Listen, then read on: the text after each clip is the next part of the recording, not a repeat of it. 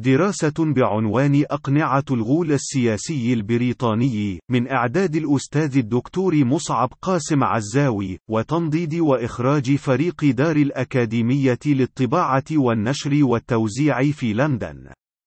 لطالما وصف بسمارك صانع الدولة الألمانية الحديثة وموحد أفرقائها أنداده البريطانيين بأنهم مثال ناصع للرياء الذي لا ينقطع وهو وصف يرى بعض عقلاء الإنجليز المعتم عليهم إعلاميا بصدقيته كما هو حال الكاتب المسرحي البريطاني الرفيع آلان بينيت الذي وصف أمة الإنجليز بأنها أمة الرياء الصارخ والمعايير المزدوجة المزدوجة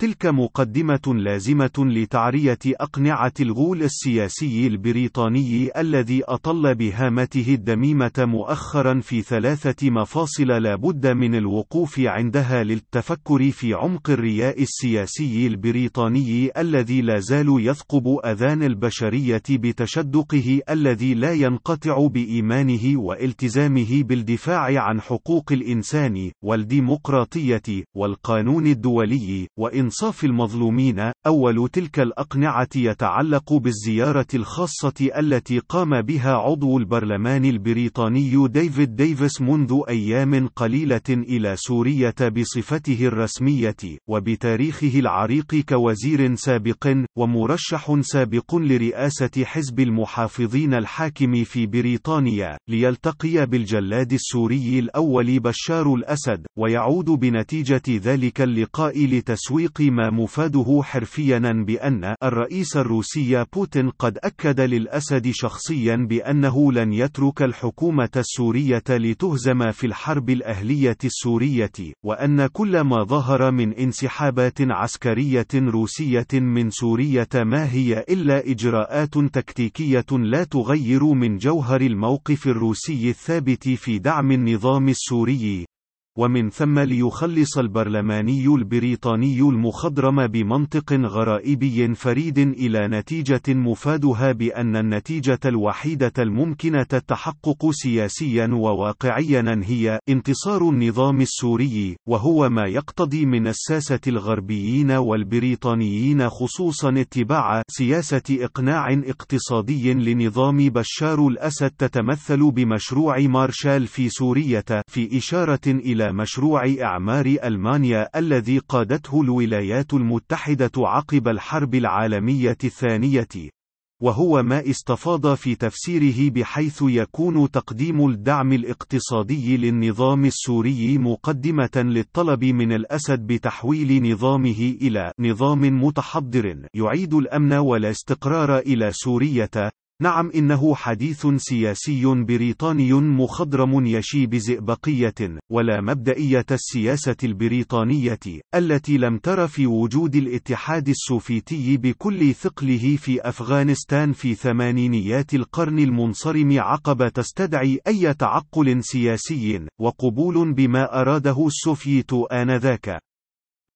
وعلى العكس من ذلك كان لابد حينئذ من تصنيع المجاهدين الأفغان، وتدريبهم، وتسليحهم للانقضاض على الحكومة الأفغانية المدعومة سوفيتيا، ومن ثم بعد ذلك تركهم على أعنتهم للهجرة من أفغانستان والانقضاض على العرب والمسلمين جميعهم من إسلام أباد وحتى نواكشوت. وهي معادلة لا يستقيم القيام بها راهنا في سورية وفق المعايير المزدوجة للغول السياسي البريطاني، حيث كان لابد من منع كل الدعم العسكري عن الشعب السوري المنتفض، وتركه وحيدا لا خيار له إلا أن يصبح فريسة لكل المتطرفين الذين تم تصنيعهم مسبقا، وبرمجتهم ذهنيا، وعسكريا، سواء في أفغانستان بمعرفة مباشرة مباشرة من سادتهم الإنجليز وأحفادهم الأمريكان أو في العراق عبر غض النظر عن نموهم السرطاني في الهشيم العراقي الذي كان الكذاب البريطاني الأول توني بلير رأس الأفعى التي دبرت وسوقت منهجية تدمير العراق وطنا وشعبا وحديثنا عن المجرم توني بلير سيء الصيت يقودنا لما تشدق به مؤخرا بقوله حرفيا بأن هناك الملايين الكثيرين من المسلمين المتناقضين بشكل عميق مع العالم المتحضر حديث عنصري محض يكاد لا يخجل قائله من بشاعته الراسخة تاريخيا في وجدان جميع الأمم التي احتز البيض رؤوس سكانها الأصليين بحجة كونهم بشرا بدائيين لا سبيل إلى تحضرهم سوى إبادتهم جماعيا كما فعل أجداد ذلك المنافق في قارتي أمريكا الشمالية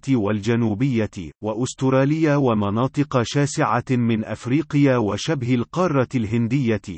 وهي نفس الحجة القذرة التي تم تنميقها بعد انكشاف زيفها حينما عرف العالم حجم الكذبة القذرة الكبرى التي طبخها الأفاق توني بلير نفسه حول أسلحة الدمار الشامل الواجب تجريد العراق الجريح منها، فأصبحت بعد ذلك ضرورة نشر الديمقراطية التي أنتجت فيما أنتجته في العراق الجريح من خبث بنيان التنظيم الداعشي، ودولة فاشلة يقوم يقودها أمراء حرب، وفساد وإفساد طائفي مافيوي تم تصنيع وتدريب الكثير من رموزهم في لندن قبل تصديرهم للقيام بمهمة نشر الديمقراطية على الطريقة البريطانية في العراق الجريح، ويأتي تبجح توني بلير صاحب الرسالة التدميرية المقدسة في الديمقراطية والتحضر في سياق تراجيدي يظهر منه عدم اكتراثه الواعي من رؤية يديه يديه الملطخة بدماء الملايين من أبناء العرب والمسلمين الذين لم يتح لهم إثبات تفوقهم الحضاري بسبب ما جلبه عليهم ذلك المجرم وأسلافه من سادة الرياء الكوني من أمثال مارك سايكس وآرثر بلفور ووينستون تشرشل.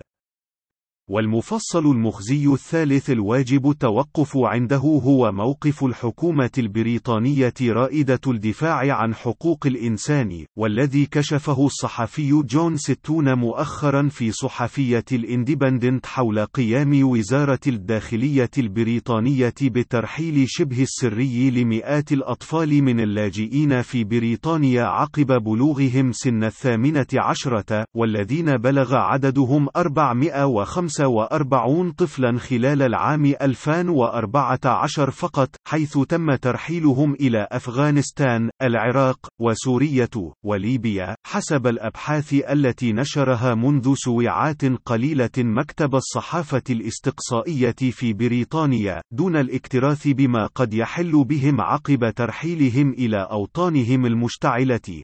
نعم هو عود عن بدء في ملحمة الرياء التاريخي للسياسة البريطانية، والتي لا تكل في تشدقها على البشرية جميعها بضرورة احترام القانون الدولي، وحقوق الإنسان، والتي ليست في حقيقة الأمر سوى ذرًا للرماد في العيون لإشاحة البصر عن حقيقة السياسة الإمبريالية الراسخة تاريخيا في جوهر منهج صناعة القرار السياسي البريطاني التي تستند يستند إلى جوهر عنصري بغيض يرى الكون ببشره وموارده حقا طبيعيا له يستبيحه متى وكيف ما شاء، ولا بد من قبول البشر المقهورين جميعا بأن ذلك الحق العنصري المقدس هو من مسلمات العالم المتحضر التي بشرنا بها الكذاب السياسي البريطاني الأول باستخدام أقنعة شعارات نشر الديمقراطية، واحترام حقوق الإنسان، والتي ليست في جوهرها سوى أقنعة رياء تزويقي لإخفاء الوجه البربري المتوحش لغول سياسي منفلت من كل عقال